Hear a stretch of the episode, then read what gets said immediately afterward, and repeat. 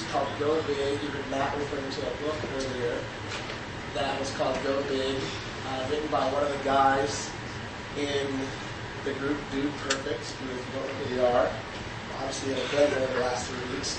But where are my, uh, where's my hardcore people? Who has been here for week one and week two to hear me talk? And you were here last week to hear Matt talk. And you're back again now. Who's, who's been here this is your fourth one? Awesome. So you guys are the ones who are really with this. You you may be called upon to help out some people who don't know what the heck's going on or who is having trouble understanding. So anybody near you raise their hand. If you have trouble, if you you know, they're, they're the ones who are gonna help you out. A few of them I saw raise their hand. I don't know if I'd ask those people. I'm not very trustworthy, but there's a few of them out there that raise their hand that I think you guys can connect with. So we've been talking about in the last couple weeks this idea called go big. Go big in your walk with Christ. And you know, one of the things that I love hanging out with high school students and middle school students is that, for the most part, they don't ever want to do anything that is boring. They don't want to do anything that they're only going to put half of their effort into. Uh, they live with a level of excitement that not many adults I know live with.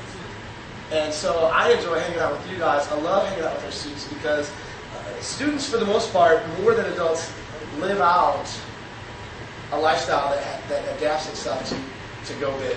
And so, as we've been talking over these last couple weeks, in order to live out your faith in this go big kind of way, to really live for God, it's not a choice to be a casual Christian.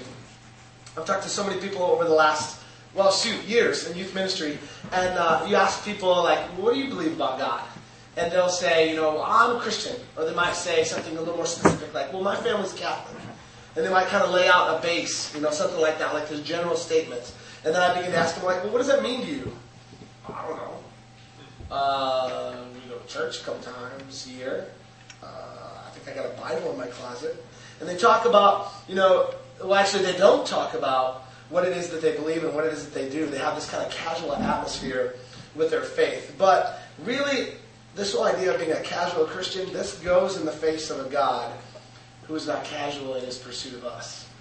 And when he sent his son to die for us, he was not casual. And so we have kind of built this on this idea called Go Big that to really impact our world for God, we need to have a plan that things don't just usually fall on our lap when it comes to the things of God. That we have to pursue it, that we have to live it, that we have to act on it, that we have to give feet to our belief, give actions to our faith. So many of you have heard this statement. Uh, it's a statement that Element has kind of embraced over the last couple of years. I think we heard a guy named Pete Greig say it to us at the Desperation Conference a couple years ago. That same conference that Matt's talking about that's part of our summer trip. Uh, this is what he said, and I know he's not the first one who says it, but this is kind of the one that stuck with us when he said, "Pray as if everything depends on God, and live as if everything depends on you."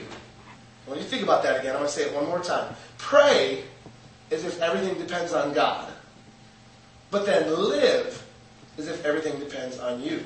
Now, that might sound like a paradox, if you've ever heard that word in writing or in, in uh, philosophy or in theory, that it, they kind of contradict each other. But I'm here to talk a little bit tonight about how both parts of those are so crucial if you are going to build your faith in God. Because the first part says, pray as if everything depends upon God. In other words, recognize God for who He is and realize that nothing's going to happen without Him. That if we don't pray, that God is not going to kind of connect with us and He's not going to build a relationship with us because He really wants to, but if we don't talk to Him and if we don't pray, those things are not going to come about. And I think most of us here in this room, probably if you showed up to Element tonight, you have some interest in God. You have some faith in God. You at least have some curiosity about who God is and what He wants with you. And you, and you probably, to varying degrees, believe in the power of prayer. One of our core beliefs at Element is that God answers prayer and He hears all of our prayers. And He responds to that. He even acts on our behalf, the Bible tells us that. Second part. Pray as if everything depends upon God, but live as if everything depends on you. This is the tough one. This is the tough one that means when the rubber hits the road, what am I going to do? When the tough times come, how am I going to respond? How am I going to live my life? Yeah, I'm going to pray as if everything depends upon God, but I'm going to get out and do stuff. I'm going to get out and talk to people. I'm going to get out and do this, do that, go here, go there. We kind of let go of the second part of that sometimes live as if everything depends upon you. You know, we, we've been kind of using this phrase throughout the last couple of weeks. This idea that when it comes to God's plan to change the world, you are God's plan A, and there is no plan B. In other words, this means we are God's first and foremost weapon to change the world. You are. I don't just mean people in general. I don't just mean that guy at that church. I don't just mean this pastor, but I mean you. God's plan A. If we want to see the kingdom grow, if we want to see God come down and change the world, it's up to us. He's called us to live in such a way that as we let Him use us, His purposes are going to be seen. All the people of the world will come to know Him. Everybody will grow closer to Him. So, in building this idea, this big idea called Go Big, we've been talking about a couple themes. The first night that I talked, I used the phrase get excited. Some of you even begin to brainstorm. We even had some cards, some people wrote down some of their ideas, where we asked ourselves, what makes me passionate?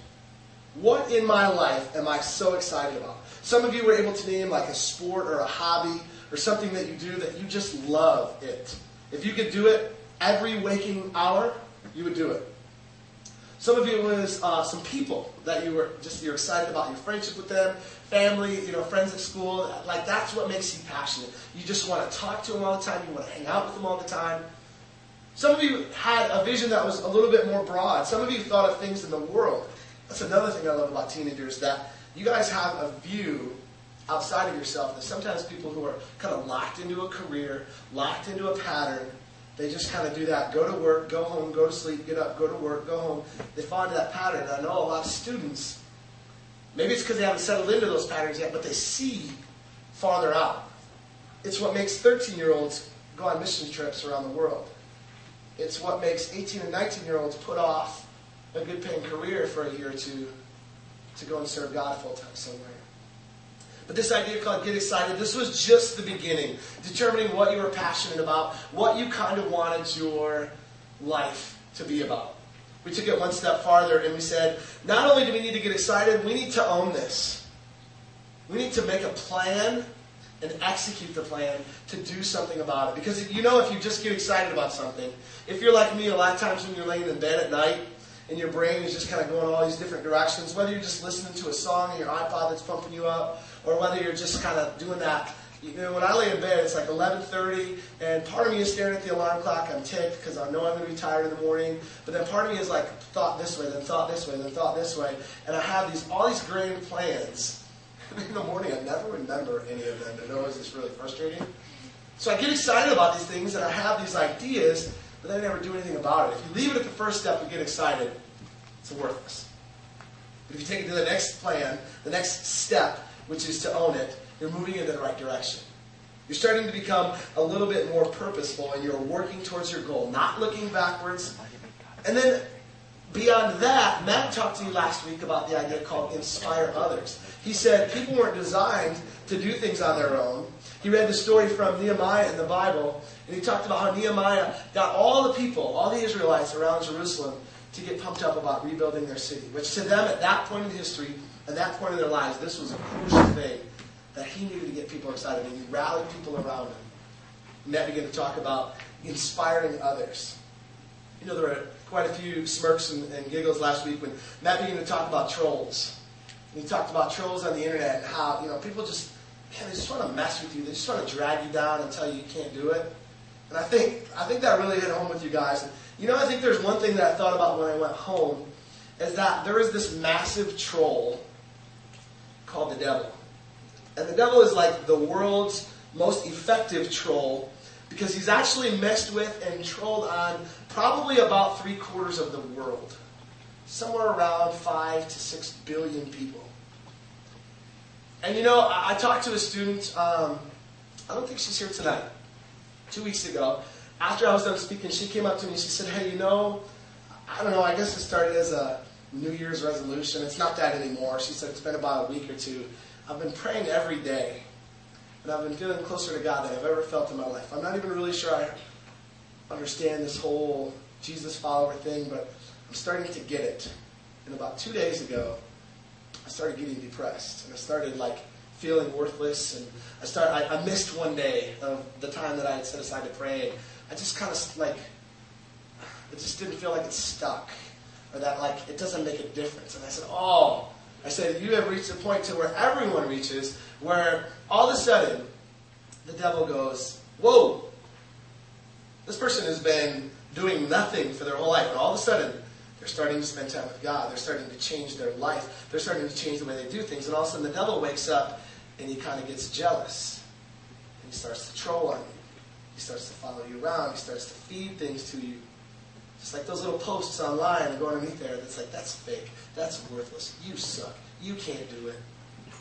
He begins to speak those lies into your ear. He's the ultimate troll. But you got to reject those lies if you want to talk about inspiring others, or whether you want to be inspired by others, you're going to have to ignore those kinds of things. And some of you, unfortunately, you've let the devil troll on you. And you've let those comments. And sometimes those comments come right in your own head, and sometimes they come right in your own heart, but sometimes, which I don't know if it's more hurtful or less hurtful, sometimes they come from people that care about you. And the devil will use people in your life to speak some of those kind of troll comments to you. You've got to reject those lies. You've already talked about getting, getting passionate, getting excited. You've talked about, man, I'm going to own this. I'm actually going to do this. At this point, when you start to do stuff, when you start to execute your plan, when you start to live it out, that's when the troll is going to come. The little ones and the big one.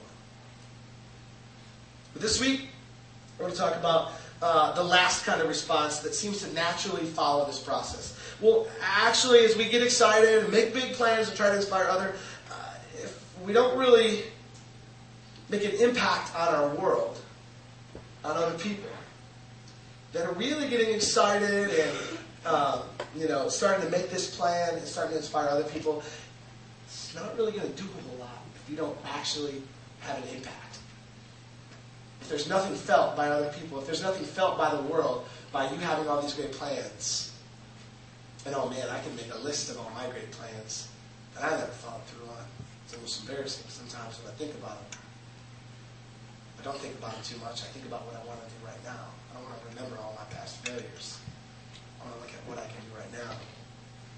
Actually, this idea, though, is weaved into all of those steps because even as you start to get excited, even as you just start to own it, and as you start to inspire others, the last idea called give back is an idea that is weaved into all of those things. Whatever it is that you're excited about, whatever it is that you actually start to own it, you start to take on that plan and live it out, and as you begin to inspire others to be a part of it with you, all of those reflect on the idea of give back. You know, if our plan so far has been all about the us, though, it's all about me and all about my plan, it's not really going to hold a lot of value. Maybe think about this example. Think about got an NFL quarterback. He is excited about his, you know, maybe it's his rookie season or he, he's kind of been traded to a new team. He's, he's ready to just have this awesome season. He wants to be the best quarterback in the league. He gets excited about that goal. He works out. He is like last one to leave the field, last one to leave the gym, working out. I mean, he's just really pouring himself into it. He gets excited about his goal. He works towards his goal. He even inspires others. He gets other people to get on his train to be the best quarterback in the league. He works with his linemen. He's like, this is what we need to do. You need to protect me this way. He's getting on his running backs. He's getting on his wide receivers to make sure that he achieves his goal of being the best player in the league. But if it's all about him, if he doesn't give back to his team, to his city, to the community, what does that achieve? But what if he has a plan to use his talents to make his team win? To build pride within his city? To begin to, I don't know, he could, you know, help use his fame to help people inside the city. Start a charity. Get his team organized to serve people in the city. This could actually have a huge impact. And I think you probably know the stories of different people who are in famous positions who have taken both of those two pathways. Ones who have been in, all in it for themselves, and ones who have been in it for other people. This idea of give back, though, I think a lot of times when we hear the words give back and to give, we automatically start thinking about money and we start thinking about the word charity. I'm not, I'm not, I'm not going to tell you that the word charity or the idea of charity is bad because it's awesome. Even at Element, we've been talking about, I don't think we've ever used the word charity, but we've been talking about this whole idea of the hard work project and about changing lives. In fact, I on purpose have never used the word charity, and some of you can see the, the little box over there that's been up here on Friday nights for the last couple months. Talk about donating to these kids who live in Africa who don't have food, who don't have clean water, who don't have the uh, chance to go to school. And we've been talking about destiny changing destiny and this idea of giving back out of our wealth and out of our time and our treasures to these people who have nothing. This idea of giving back, it's not just about these awesome charities that serve the world or even serve Detroit, serve the city that we live in and live by. But the idea about give back is more of the idea of an other centered perspective. It's not about just isolated actions like throwing a $5 bill in the hard work donation. It's not about, uh, Thanksgiving my family went down and served the soup kitchen. Both awesome things. Donating money to kids who are starving to death. Agreeing to give up a holiday to hang out with people who might not have family, might not have any food. Those are great things. But it's not just about those isolated actions. It's this idea of a changed lifestyle. Putting the needs of others before yourself in your daily life. Uh, has anybody ever heard the acronym RAOK? Oh, come on, think. R A O K. I'll start it. Random. Act, Random acts of kindness. Sometimes they actually just do R O K. or, or Or R. But either way, R A O K. Random acts of kindness. I'm going to tell you that that's not my favorite. Random acts of kindness. A lot of people talk about how cool that is, about how little things that people do to each other just randomly, and those, and those are cool. But that's not my favorite thing. My favorite thing starts with the letter P. I would write it P A O K, and that would be a practical, but it's good too. Planned acts of kindness. Not just randomly, like when I feel like it, or when when it's easy, or when I've got time, or when I've got money. But a planned act of kindness is when I do it on purpose. Maybe it could be purposeful acts of kindness. It's not, I'll throw a couple dollars to a donation when I got 11 singles in my pocket and I can spare a couple. It's not, I'll help that kid pick up his books because it's still three minutes before the bell rings. It's not, I guess I'll empty the dishwasher like mom said because my show doesn't start for 10 minutes. That's random, but it's planned. You do it because you wanted to do it. You did it because you planned to do it, and you do it no matter what. It's about taking the time, or even the talents that you have, or even your money. Sometimes when I put those three things together, I call it time, treasure, and talents. It's really easy because they all start with T. I can remember the three things that God calls me to give back. You know, it's funny because even people who don't necessarily know God understand this idea. Um, I've been reading this book. It's called uh, Fast Living, and it's about this idea of that most people who have studied the world have said that it will take about 20 to 25 years to end world poverty. And some of you are like, well, what do you mean end world poverty? And they say, actually, with the resources that are available in the world right now, and the ability to get the resources to those people, we have the ability right now to make sure that not one person in the world is living in poverty within the next 25 years. In this book, one of the things they talked about is that there are some famous people out there, some really, really rich people out there, who have signed this pledge, who have said, I'm agreeing right now to give away 10% of all my wealth. Now, actually, those of you who are people who have studied the Bible know that actually the Bible calls us to give 10% of everything we have, our money, our time, talent, treasures. But they've talked about 10% of their money. And that's, you know, that's actually a pretty big chunk, especially when you think about some of the people who have signed that pledge are people like Bill Gates, people like Warren Buffett. I mean, billionaires, not millionaires, billionaires. So when we're talking about 10%, you're talking about somebody who's worth $10 billion, they're giving away a billion dollars. And as easy as it is for you guys to say, oh, it's easy to give away a billion dollars, you still got $9 billion. And people always say that. Whenever somebody rich gives away a big chunk of money, it always cracks me up. People are like, oh yeah, he can give it away. So you're telling me if you have $10, you can't give away a dollar? All of a sudden they're like, oh, yeah, I guess that's, I guess that's a big deal then they kind of back down a little bit. But they get it. Even people who don't know God or don't really live out their faith. I'm not going to say that I know exactly where Bill Gates and Warren Buffett and those guys are with God, but they don't really ever talk about God, so I'm going to make some assumptions that they're just out of their own kind of feeling of knowing what's right responding to this. Here's another story about a guy. You know, I mean, most of you heard of Bill Gates. Many of you heard of Warren Buffett. Probably one of the most successful businessmen America's ever had. And mean, just, you know, guy's just crazy rich. What about Blake? Have you ever heard of him? Oh, come on. I know you know who he is. You might just not know his name. Blake Mycoskie. You know, Blake Mycoskie spent some time in South America, actually, in the country of Argentina. And as he was walking around, literally just as a tourist, he saw a bunch of kids that run around with no shoes on. Figured it out yet? Who's Blake Mycoskie? TOMS Shoes. TOMS Shoes. His idea, you know what? There's kids who don't have shoes, and I'm going to do something about it. He said, I got excited about planning a way that kids get shoes. So this guy comes back to America, starts a company, and says, hey, every time somebody buys a pair of shoes, I'm going to give a pair of shoes to somebody else. I think he made it really ugly for just everybody to know him. But anyways. TOMS Shoes. This guy says, you know, I got a plan. I'm just, I don't want to. It's a sweet idea. These guys, they all have a plan.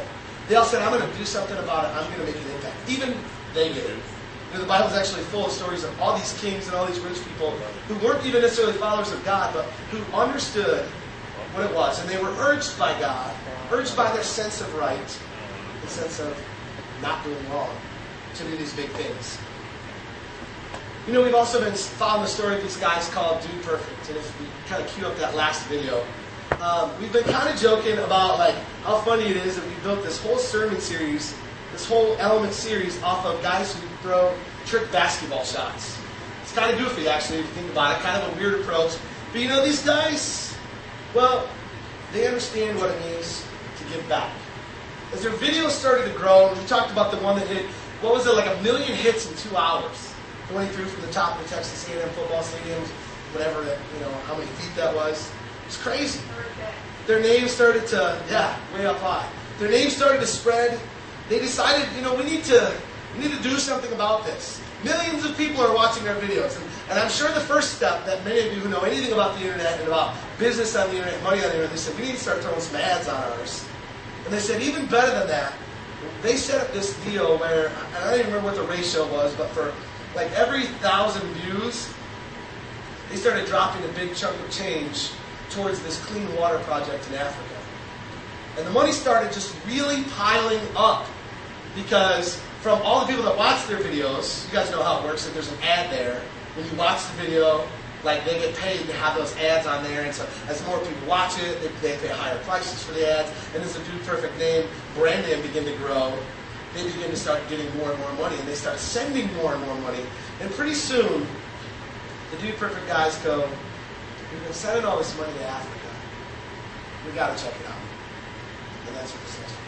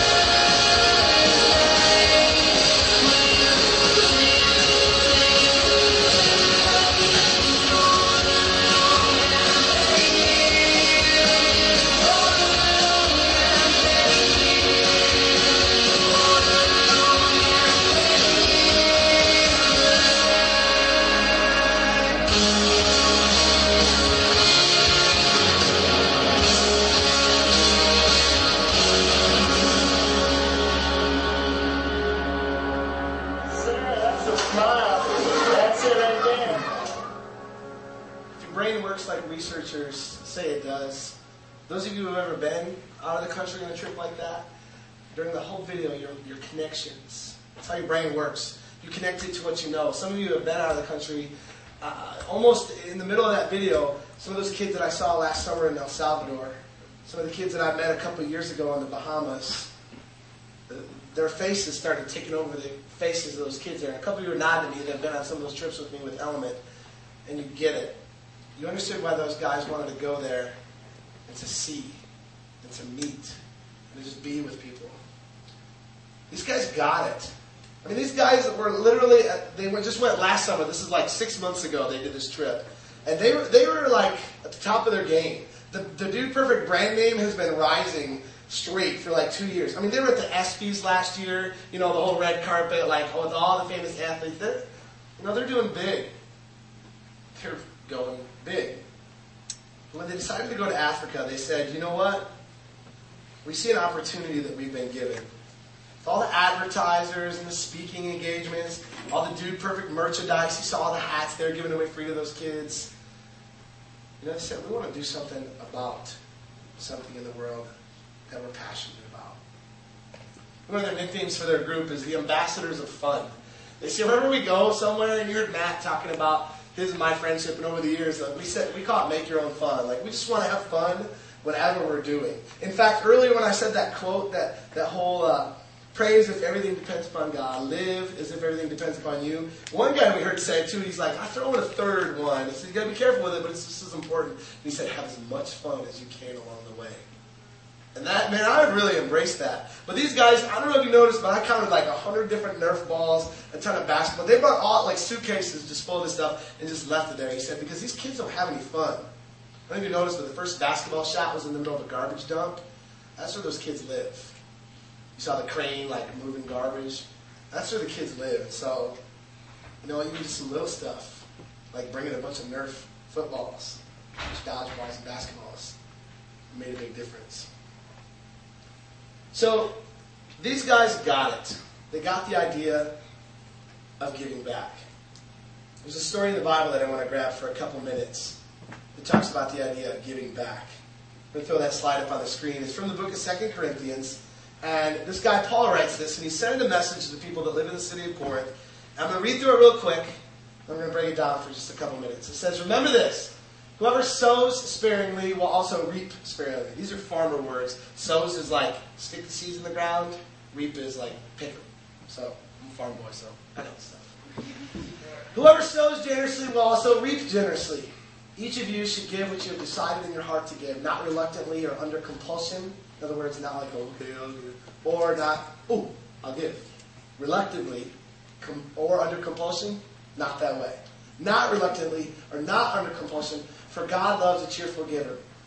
God is able to bless you abundantly, so that in all things at all times, having all that you need, you will abound in every good work. It goes on to a couple more verses.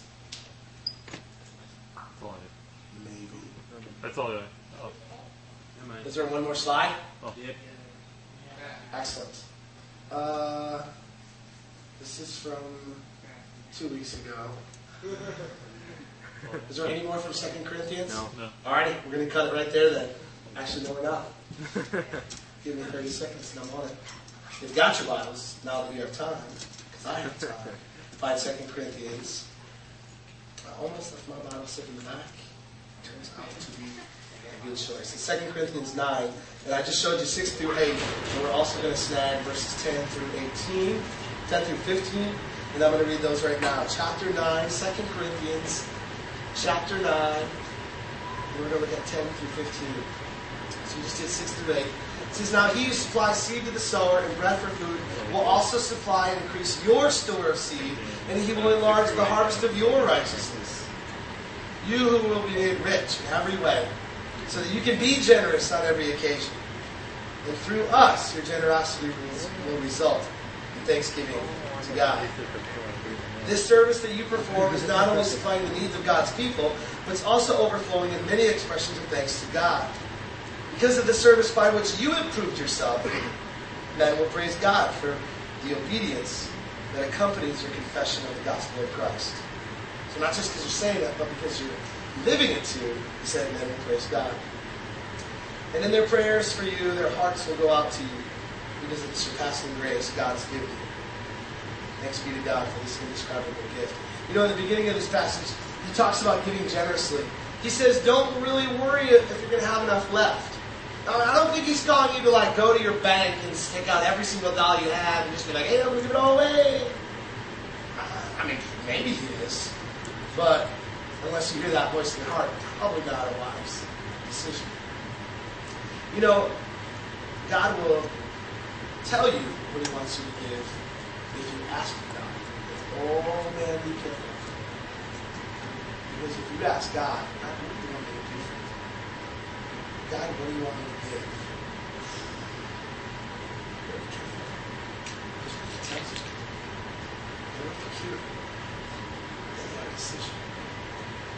Listen to God. Or tell God no. It's not scary. In fact, I was in that exact position this summer when uh, actually we were on a summer trip, just like the one Matt was talking about. I, I feel like I could probably literally stand here and tell the complete truth and tell you that every single time I've gone on a trip with Ellen somewhere in the summer, God has changed my life.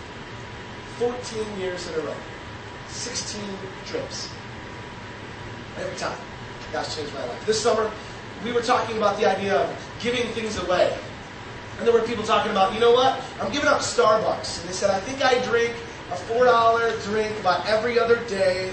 So if I did that for like a whole year, it's like 180 days times four bucks. That's $720. And I'm going to give $720 away this year. And as I'm sitting there praying, and I asked the dangerous question that I just told you, you better be careful when you say, God, what do you want me to give up? What do you want me to do? God says, I want you to get rid of your truck. He says, I want you to get rid of your truck. I want you to sell your truck. I want you to give away all the money. I don't have like a brand new truck. It's 1998 Ford F-150 XLT extended I love that truck. I've been driving it for 11 years. Literally, every person in Macomb County knows that truck and knows that it's me in it. I would pull up like the 12 inch stainer. I'd be stopped at a stop sign, and somebody go. Somebody would see my truck from behind. They couldn't even see me because like the tint of the windows, whatever. They, hey, Mr. Nitz, what's up? Or my favorite was, hey, Element Guy, what's going on? they knew my truck. This is my truck. I'd had it for 11 years, and God was saying, you need to sell your truck. So I'm about seven seats down from Pastor John McDonald, and I go over to John and I go, John, I think God just told me to give away my truck. No, I don't think it. I'm sounding wimpy. I know God told me to just give away my truck, and I know tomorrow I'm going to be able to rationalize this away. I have three kids. I lead a crazy busy lifestyle. I can't just get rid of my truck. And even more, God, God told me, He's like, I don't want you to buy another vehicle. I want you to live with just one vehicle which for a family with three kids, and I coach and I volunteer here, and I'm just like in all these different places, this was going to be a huge time commitment to me to do this, as well as getting on my favorite truck. So I tell John, I'm like, John, tomorrow I'm going to want to back down from this. You need to hold me to it. I said, tomorrow I'm going to tell my wife, and my wife's probably going to think I'm nuts. Which maybe I was a little bit, but I was okay with that. So I come home, and with the amazingness of Facebook, I sold my truck in about 12 hours. And we had gotten on the, this thing called Blue Book. It tells you how much your used vehicle is worth. And they said, your vehicle is worth about $2,900, which was a little sobering to me. I was a little mad. Like, come on. Your truck's worth more than that. I'm like, all right, I accepted it. So I posted for $2,900 in about 12 hours. Somebody buys it. They come over to my house. And I didn't tell them why I was selling it. And they wrote a check for $3,000 and slid it across the table, and I was kind of like, inside my head, I'm like, and you don't have that like, like have you ever gotten too much change from the cash, from like the uh, cash register, the you know the cashier, give you back too much change, and that that moment where you're like, oh, I just got five extra bucks. Hey, you gave me too much change. And so that I had that decision to make, and I made it. And I said, hey, it was we agreed on twenty nine hundred dollars. And she said, I know. But I heard what you're doing with the money. Some extra money. Slide it on I said, thanks. So I sold my truck. This is in July. Just bought a uh, new vehicle last Friday. Been living for about six, seven months. One vehicle. And uh, man, I would love to tell you a story of oh, it was such a blessing. Like I learned so much about myself because I had to walk places and I had to ride my bike in the rain. People always made fun of me for like, I oh, there's a truck anymore, bike in the rain. And I'm bumming rides off people. Sometimes that I don't even know very well. There's a lot of people in this room that have given me a ride before. I'm asking like teenagers, hey, can, can, can, have a ride home? Are you, are, you, are you going home soon? Or, you know, I'll be stuck somewhere. My wife will say, well, I can pick you up at 9. 7. You know what I'm saying? I would love to tell you this awesome story of like, somebody just gave me this brand new truck the next week and God blessed me five times as much as what I gave away from. I can't tell you that story. It sucked. I hated not having a vehicle. I hated walking to over the tower from my house, which is not even that far, but I was like, it's freezing cold, and I needed to be there five minutes ago, and if I had a truck, I would have been there five minutes ago. And it wasn't easy. You know, sometimes when we talk about giving back, you hear that person where they went to the soup kitchen, and you're like, well, how was it? And they go, oh, it was so rewarding. I felt so blessed. I know I was there to bless those people, but they just made me appreciate, and they just have this like warm, fuzzy feeling of, oh, I just feel so fulfilled when I serve there. Shut up. It's not about you. It's not about your personal fulfillment from helping those people that are less fortunate than you. No, it's not. It's not what it's about. It's about helping people. It's about them. It's not about you. It was a tough six months kind of made the decision, kind of like some people who choose to fast things, like if you fast food and on purpose you don't eat. I'm not talking about to lose weight, but I'm talking about as, as a person who wants to know more about God. Sometimes when you take something out of your life, like food for one meal, like if you skip lunch on purpose, and then every time your stomach feels hungry, it reminds you, oh, I'm, I'm going to pray right now. Well, I got to tell you, even after six months, that started getting old. As I was walking places, as I was humbly looking around the room, going, who was going to be the least awkward person to ask for a ride? but at those moments, I did. I prayed, and I said, God, man, it's pretty ridiculous that I whine about having a van, a vehicle in my house, when some people have not one. Some people have a whole lot less than a, a, a vehicle.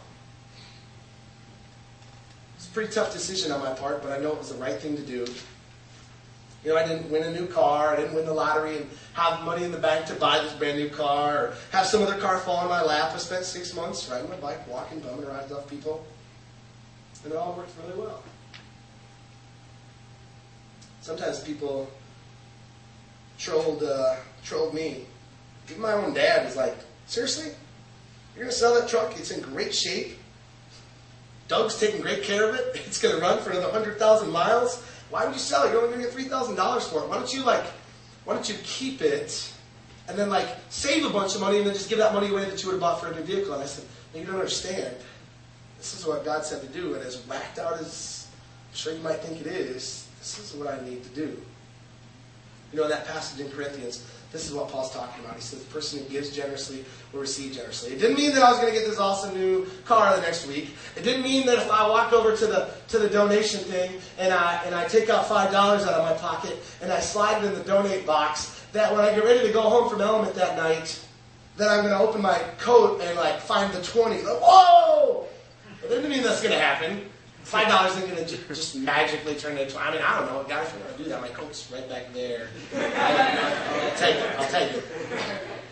I don't think that's what he's talking about. But God will bless you for it. You know, he goes on and he talks about putting the seeds in the ground and farming it to grow. And what I know about is if you do plant a seed, what grows up is a whole lot bigger than the seed. And then all of a sudden it makes a bunch of fruit, which makes a bunch of seeds. And it kind of does this grow out thing. Where, like, as you begin to bless other people, as you begin to give back to other people, it begins this kind of a spreading mentality. Some people have used the phrase pay it forward. God's given us resources, and we should really invest in some other people. This is part of God's plan of how to serve people. More importantly, the Bible tells us that as we give back, like the part of the end of that verse that we looked at, there were two big responses. First one, by giving back as an expression of thanking God for what He's done for us. Second one, it says when you start to give back to other people, they will start to praise God. They'll start to wonder, why are you doing this? They'll start to wonder, wow, thanks God.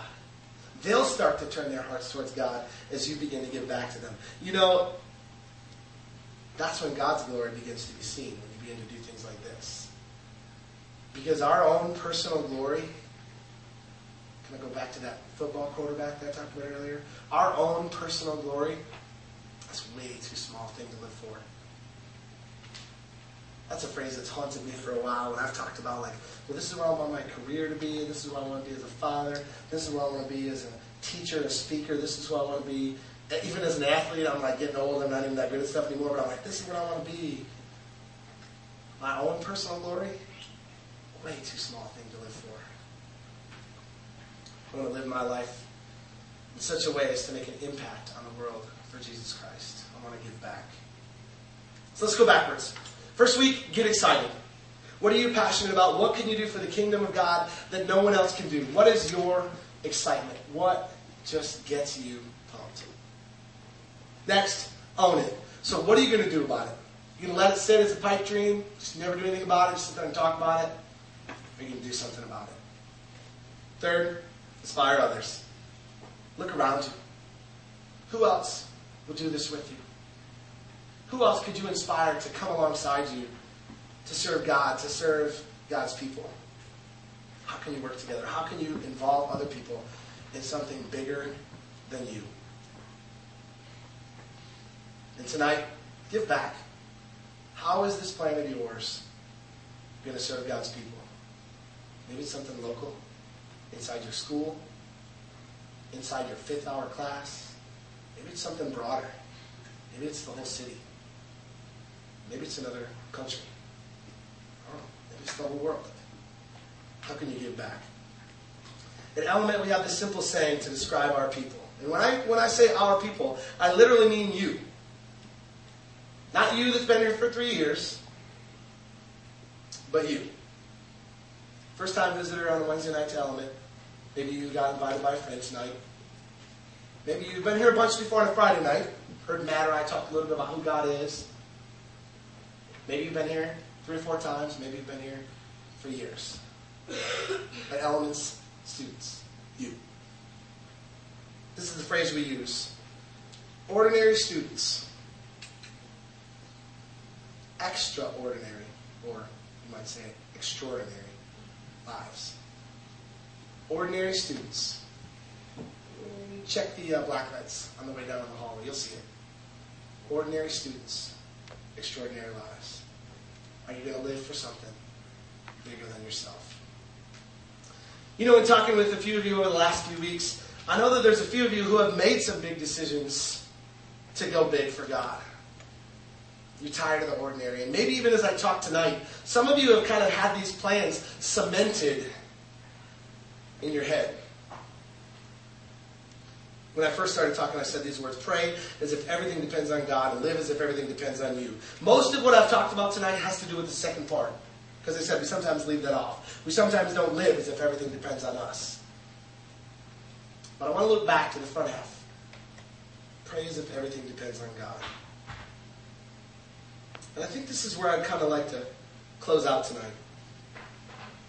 Uh, I'm going to plant, plant a seed right now in your head to give you a minute or two to think about it. But I'm going to ask for maybe, I don't know, two or, or three or four of you to have some serious guts right now. And to stand up right where you're at and tell us your go big dream. Some of you are like, no, way. Okay, hold on. Something that you have that God has put on your heart. Some of you are ready right now, and some of you are still processing those things. I'm excited that a couple of you are ready right now because it's not like something that, oh, Aaron just said it, so now I got. No, you've been planning it, you've been ready. And I want us to take a chance to pray over a couple of those people. You know, last week, uh, one of our former students Erin Clancy took off for Africa just like the guys in the video. And, and I, I almost forgot one of our core uh, values here at Element about how we pray for each other, about how the strength comes from that. And some of you were part of that little circle that came around Erin yesterday, and we began to pray a blessing over her, and an encouragement over her, and scripture over her, and life over her. And I gotta tell you, there's no other place I'd rather be than that place with the people that believe in me, that I believe in them, and we're in the presence of God.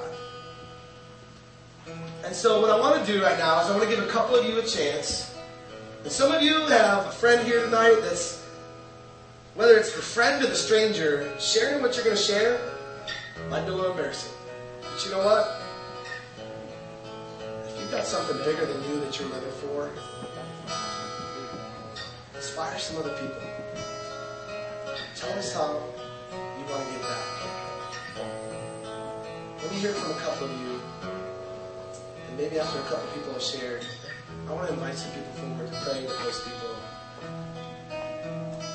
Let's have a couple people share first. Go for it, man. Uh, I really want to go, you know, to another country and help all those, you know, those little kids, you know, those poor kids, like in the videos. And, you know, I just want to see them smile. Just mean the world to me. That's a big deal. That's not like, well, I think I'm going to do this. That's going to take some serious planning. It's a lot of commitment. That's awesome. That is, that's the kind of go big dream that we're talking about. Go ahead, able to like not change a little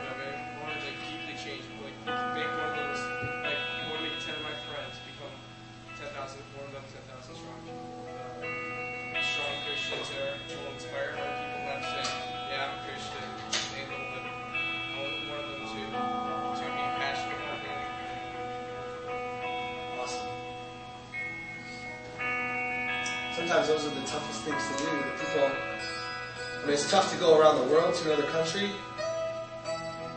Sometimes it's tough to talk to people that are closest to you because of they know you. You might be afraid of judging them. You might be afraid of the awkward next conversation that happens the day after that.